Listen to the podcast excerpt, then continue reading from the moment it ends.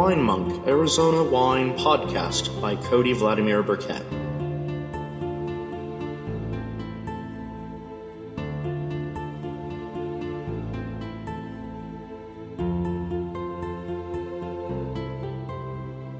Hello, welcome to another podcast for the Arizona Wine Monk. I'm here with my friend Isobel Luna and her silent partner. Greetings. Isobel works at uh, Sand-Reckoner. If you're into the derby scene, her derby name is Winemaker. We're exploring a fun and exciting vintage, first of its kind from Sand-Reckoner. This is the 2017 Sangiovese Rosé Pet Nat. Yes. Get ready to pour it. Yeah, I'm, I'm working on it, but I gotta do. That's why I said get ready to pour it. Yeah. I was trying to tell you, Cody. Yeah, she lives. It's alive. Very much so. It's alive and super fizzy. Oh, that Colors, color is right? beautiful, Isn't that color great? and I got all over the fuzz on my microphone. Been baptized. nice. Ah. Ah! Oh, it's still. Sure you don't want a glass? Can I pour extra? I mean, now tip it oh, back beautiful. slowly. Beautifully. Uh-huh. Nice. And you don't activate it. That's like the perfect. That's the perfect. So pour. I don't have much experience with pouring sparkling wine because this is Arizona, Yeah. and there's only a few makers of sparkling wine in Arizona. Rob Hammelman is part of the illustrious crew of I think four. Him, Rick Sklosden in Chino Valley did a Pinot Noir Rosé Frizzante and a sparkling Phoenix. Kent Callaghan, I Yep. think Aridus made one as a one-off for Wine Club. I can't think of anyone else who's. Sonoita has one, but I think it's carbonated in New Mexico. I don't think it's uh, Mm. uh, Champenois or Ancestral method, which we'll get into in a moment. Yeah. My hands are This covered is- with Sangiovese, which is a terrible thing. That color is beautiful. Yeah, and this is probably the most alive I've seen It's a like- glass in a while, and that's. awesome. It looks like fucking liquid So- watermelon. Yeah, it's beautiful. Beautiful. Cheers. That's great. Mm. It tastes like watermelons too, like strawberry watermelon. It's really not a hard sale to give to people at the tasting room. They've tried this and it, it's yeah. People are delighted from the first uh, sip, so it's really nice. So as far as I'm aware, no one in Italy actually makes the sparkling Sangiovese, um, which is very surprising to me. This yeah, this is really the color on it is phenomenal. Uh, I think matches the desert terroir, especially like prickly pear kind Yeah. of coloring. Uh, so Almost has a little bit of prickly pear on the aroma too. yeah, just uh, really beautiful. I think it fits in really well with the setting that it comes from. So. So this wine, tell me a little bit about this wine, Isobel. So this is then um, our 2017 Pet Nat. It is 100% Sangiovese from the Sand-Reckoner Vineyard, uh, fermented in bottle and unfiltered. So it's just got this beautiful, like, little bit of cloudiness to it, along with the perfect amount of bubbles. I think just it's a very chill wine. I I think it it's like again not a hard sale. You've just got to try it. Um, i think people just upon looking at it and the color and what it does in a glass really gets people going for it. Um, and it's just i think perfect for this climate right now. God, yeah, this is a great monsoon watching wine. yeah definitely one you want to open with friends and enjoy right away. Uh, definitely perfect for like a good group of Yeah, I, what is the ageability on on pet nats? I know champagnes you can lay down for a while. Well, pet nats you can't lay down. no no no no yeah um, Which i is actually part of the. We'll get again. We'll we'll talk about the differences and I have some that's probably a year old that they previously uh, made but uh, didn't sell uh, to the public just because it was so alive that they were worried about things with that uh, production getting out. So We uh, sold it by the glass, and then there were a few bottles hanging around. I got my hands on a couple. I still have those. I've opened those bottles since then in that past year, and the bottles have still been perfect to pour. So Okay. I, I'm thinking a year at least on it. Makes sense. Well, we know that at least a year because this is 2017 vintage. Yeah. So, So at least two years. yeah. So you could Um, you could definitely hold off on this uh, for some good uh, events, some life events. Um, but yeah, it's definitely one to get your hands on right away too, as we only produced uh, I think uh, 30 cases or less. So there's not that much to go around. Our wine club members scored some uh, this shipment, but uh, also people have just been snagging them like three at a time at the tasting room. So it's been Yeah, pretty I would have probably bought three Yeah. to sit on forever because, as I was telling you when you said you were bringing this up and you were coming up today rather than you know I for some reason assumed you were coming up Saturday when I was already going to be on the road to Sonoita. I was like, well, shit, let's podcast it because sparkling wine is more than any other wine. And Todd Bostock would disagree with me. Um, eh, his his wonderful quote on wine is wine is meant to be shared, not drunk alone like a creeper. That sounds like Todd. I, I have this mental image of Todd like being scandalized by all my wine reviews where I'm just drinking them all by myself. Oh, that like, sound like. Ah, yeah. That poor Cody drinking all, all of his wines alone like it's a okay. fucking creeper. He's not drinking alone today. It's all right. Yeah, It's for, right. for once. yeah. Because this wine is meant to be shared. This is a good. This is I don't know. This is definitely. We don't sell this at the tasting room by uh, for tasting, uh, but definitely encourage people to buy a bottle, enjoy the live music we have available, or sit down and enjoy conversation with friends. That's really what a lot of people do out there at the tasting room too. So it's kind of nice. Um, but yeah, like I said, again, people are just popping in to snag it three at a time, even myself included. So It's got this little bit of a yeasty character on the nose too. Um, yeah, It's like I always struggle to find the words to describe sparkling wines because I've had so few of them compared to the other stuff that I've imbibed that it's hard for me to find the words to describe them. I'm not a confident uh, sparkling wine drinker, as well as just because I'm such a huge Arizona wine enthusiast, and that hasn't been a big part of it right now yet. But I think it's coming up. Yeah, I think people are going to realize that you don't have to make it method champenois or campenois if you're Todd, if you're Todd, which I'm.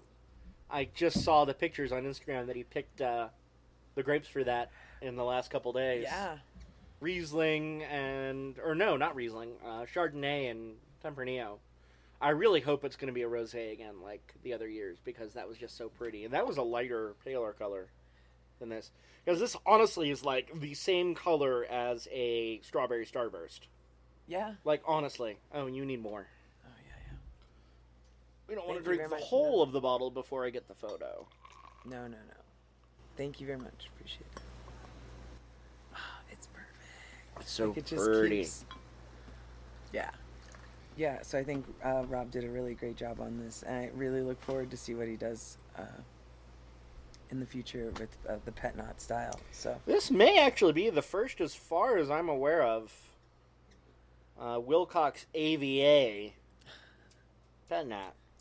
Maybe the first Willcox sparkling wine. I mean, well, no, no. I guess the the Campanois was was partially Willcox fruit too, and the green wine last year was yeah, that's right. It was Sauvignon Blanc and Yeah, you Chardonnay. just reminded me I have green wine left in my collection, wine collection. Okay, cool. Yeah, that was a good one. That was. Well, my Sonoita can last year, I ended up drinking on the top of the mountain and just chugged it after a hard hike. I didn't even take any notes other than good, delicious, refreshing. I'm pretty sure those are every single wine note I've ever used on anything. It's always that. Yeah, I love. I don't know. I yeah, I just love tasting wine. I just yeah, it's definitely just on a scale of how good they are. It's good, or it's really good, or it's real, real good. Yeah. Petnats are, are, are Pétillant Naturals. It's a very old style of wine. Actually, uh, uh, the first documented record for this style of wine uh, comes about actually from the Roman author Pliny the Elder. As for all the, the hubbub that you might be hearing, the humming and squabbling in the background, we are sitting uh, ringside seat for the hummingbird uh, hummingbird wars. I'm just gonna be straight up. It's probably one of the coolest things I've seen in a while. There's definitely like a dozen plus hummingbirds buzzing around And they don't care after like a here. gnarly storm on a it like just a beautiful view of the Verde Valley and it, wow, it's really really it's really I think Cody's underselling it. It's really neat. I don't know. Yeah, we're bird nerds, but yeah, this is really really neat. They're just buzzing right over our heads. Come on, this is so Yeah, they- unreal. They- I told you when once we sat down, they would not care that we were here. They're so neat. That's awesome. So, according to the local lore from one of the AOCs devoted to a Patent Natural style, or Méthode Ancestrale as it's also known in uh, France. So, according to this one particular private wine museum, uh, the process was found accidentally by a Gaelic shepherd. Supposedly, this shepherd was using uh, the cool waters of the La Drôme River to chill a bottle, or um, maybe not a bottle, maybe it was an amphora of local wine. It was forgotten and left there un- under the waters in winter and spring. And then uh, they found that uh, when they picked it up in the spring, it was fizzy. And so apparently, subsequent to this ori- original discovery, the various Gallic tribes of this region would leave jars of the wine in rivers of the winter and recover them in the spring. Uh, which is this description apparently comes from Pliny the Elder. This particular region is the Clairette de Die AOC, um, in the Rhone Valley region, which is made from Muscat Blanc and um, Clairette, which is none of the grapes in this um, blend here. Not blend, actually. Uh, so 100% Willcox AVA fruit uh, from the Sand-Reckoner Vineyard, which used to be Sunsights? Sunny something vineyard? I'm not too familiar with Back the in the day? of what the vineyard was before. There's a, Robin Sarah acquired it in 2010. Yeah. I can't remember who. I know Tim Robbins, when he owned Canelo Hills, uh, made some wines from that, including uh, one of the few Barolo type Nebbiolo's I've actually ever encountered in Arizona, which was stunning. Yeah. Uh, that was a, I want to say that was 2009, and I had it in like 2015, so it aged beautifully. Nice. I mean, it wasn't like a Barolo in some. Anyway, I'm rambling, as any podcaster, or as any podcast with me goes. Uh, the only reason why my shorter podcast, "Make America Grape Again," is less wandery is because it has a specific time limit, and this one doesn't ever Oh. usually. And whenever we decide to, yeah, we're done. Let's let's drink, or let's drink something else that's not Arizona, and so we can't talk about it on the podcast. Or we're gonna drink something super secret. Ooh. I don't have anything super no, secret yeah, right now. this is my super secret arsenal right now. Yeah, this is fucking delicious. Yeah. How much are they selling this for a bottle? Thirty-five dollars a bottle It's not bad. is a steal.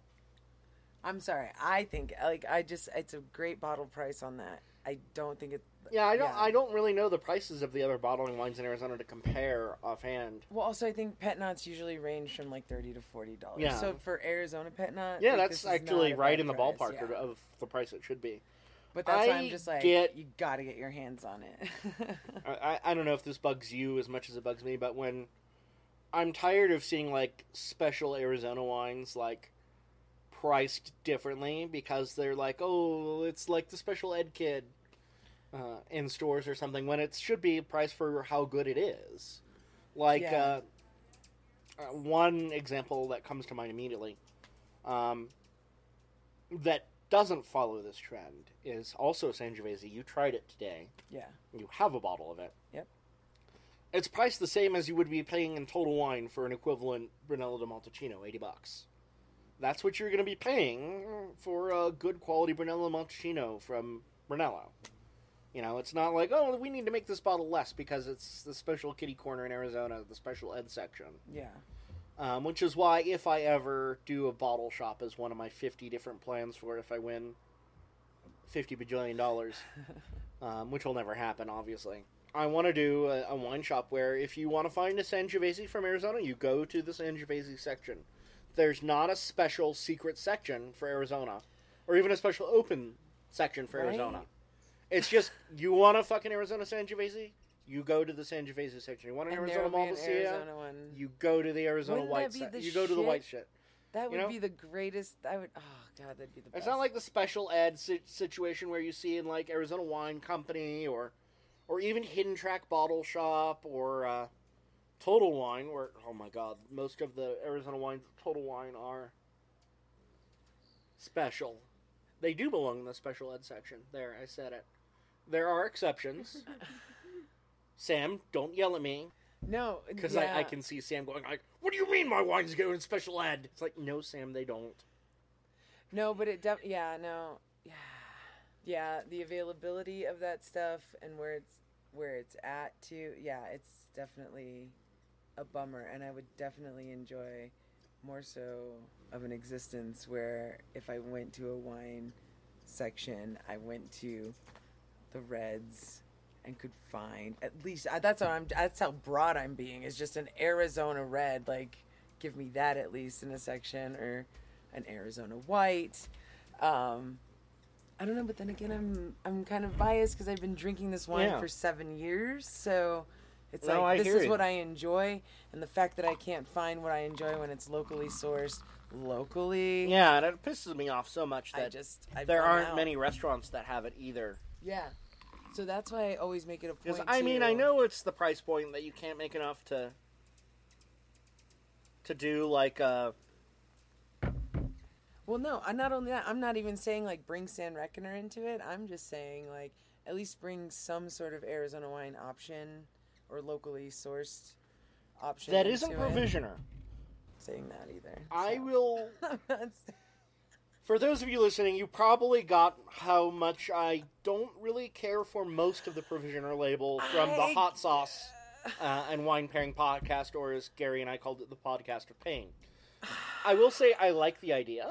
I like the idea of provisioner of making a, an affordable Arizona wine that can be in fucking restaurants. genius. It's great. Better, But don't source it from Fort Bowie. Yeah, yeah for one, although Fort Bowie is no longer in existence. But just because you want to make it cheap doesn't have to make it taste cheap. Um, Also I'm probably gonna get some I'm- flack for that, but and I I'm not saying anything either, but like also at the same time I would I that's why I recommend people to certain ta- to certain wineries or certain winemakers like you really need to try these people's wines. This is the direction you need to go Yeah. because I feel like they see that bottle price and they see that as an option. And I, on my personal experience, I don't want that to be the first impression that they get of Yeah. Arizona wine. If that is the first impression they get, so that's why I do like now I will say get that out and wine taste people like get out there and taste all them wines everywhere you're going to find something you like but yeah don't fall for like price bottle price and stuff Yeah, like that wine is like, one of the few things where you more or less do get what you pay for up to a point. I will say, you know, past about a hundred and a hundred dollars, I I don't really see much of a difference. But there's a huge difference Yeah. between a ten dollar provisioner and say equivalent blend at Sand-Reckoner. What would be the X or the Row? $25 like There's a huge talking like difference. yeah a huge difference in quality, a huge difference in taste. Um, I will say though that I do appreciate and like actually, and would have drunk willingly the provisioner white in restaurants. yeah The white is good. Um, it has that Malvasia, which you know I think really shines in Arizona. You know, it's got a, a good medium-bodied white blend. The Colombard provides the body, and the Malvasia provides the aromatics. The Pinot Grigio provides the the acidity. But the red, dear God, the Provisioner red. It's sad and pathetic, like most of my exes. It really is. oh all the things i'm holding back yeah yeah No, Agreed. no, spill it. Cheers. Spill it. no cheers I can cheers. turn it off, and then you can spill. i get it I get it, and like I said, there's just I've been yeah, and I and that's why I enjoy the job I that I have Yeah. because I get to help steer people in the right direction rather than letting them just kind of you know they come yeah they come to Sand-Reckoner and they're like I didn't know about Arizona wine. Tell me more. And I'm like, here you go. You need to go to Callaghan. You need to go to Rune. You need to hit up Caduceus. You need to go to Merkin Osteria at least. You've got to hit Chateau. You got to hit Passion. Thank you. You got it. no, and I no, I recommend that too, just because all the same names, like they're they're easy to Yeah. access to, especially in the wine magazines Yeah. and advertisements. It's way easy to point people in the right direction. Yeah. It's just making sure, like now with as many wineries as pop are popping up, and labels and Yeah, and it's getting to the point where up. almost I can't keep track of it, and I'm supposed to be the guy. Well, I'm not supposed to be, but I am the guy that kind of keeps track of this stuff. And I used to be kind of that person too. For a hot second, I was like on top of everything, but I can't be anymore, especially with like with focusing on my job and and the vineyard that I work for and everything. Speaking yeah. of, uh, you're getting ready for harvest. So what's go all going into the process of prepping for for harvest? well, right now, actually, more recently in the vineyard, what we did was uh, go through the Zin. Uh, the Zin seems to cluster up pretty gnarly. Yeah, Uh, Zin is definitely a clusterfuck, literally in Arizona. I that's what I totally thought while like uh, taking care of it. I was like, this is a literal clusterfuck. I have seen it. Um, yeah, no. So recently going through the Zen, uh, I recently uh, went through the vineyard and took care of like retraining some Malvasia, uh, just uh, checking on the Sagrantino, making sure that's all pulled back. We did netting on the Malvasia Bianca, which was awesome. Uh, we did netting on pretty much eighty percent, seventy five percent. I don't want to say too much of the vineyard when I last was out there a few days ago.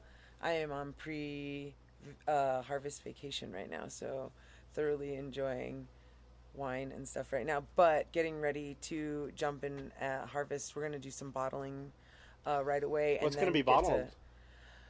I have no idea. I feel like we just did a, a bunch of bottling recently. We did stuff for uh, specifically for a uh, distributor Quench.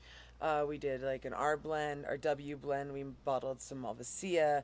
Uh, I was recently, I did the Pet Nat. That was just recently released within the month. Um, we did all of our rosés, bottling and labeling, uh, and got those released in the past couple months. So it's just been all kinds of stuff, trying to make room in that wine, Yeah, that exactly. little winery to Speaking get of through harvest. room, when is the Sagrantino going to be up for sale?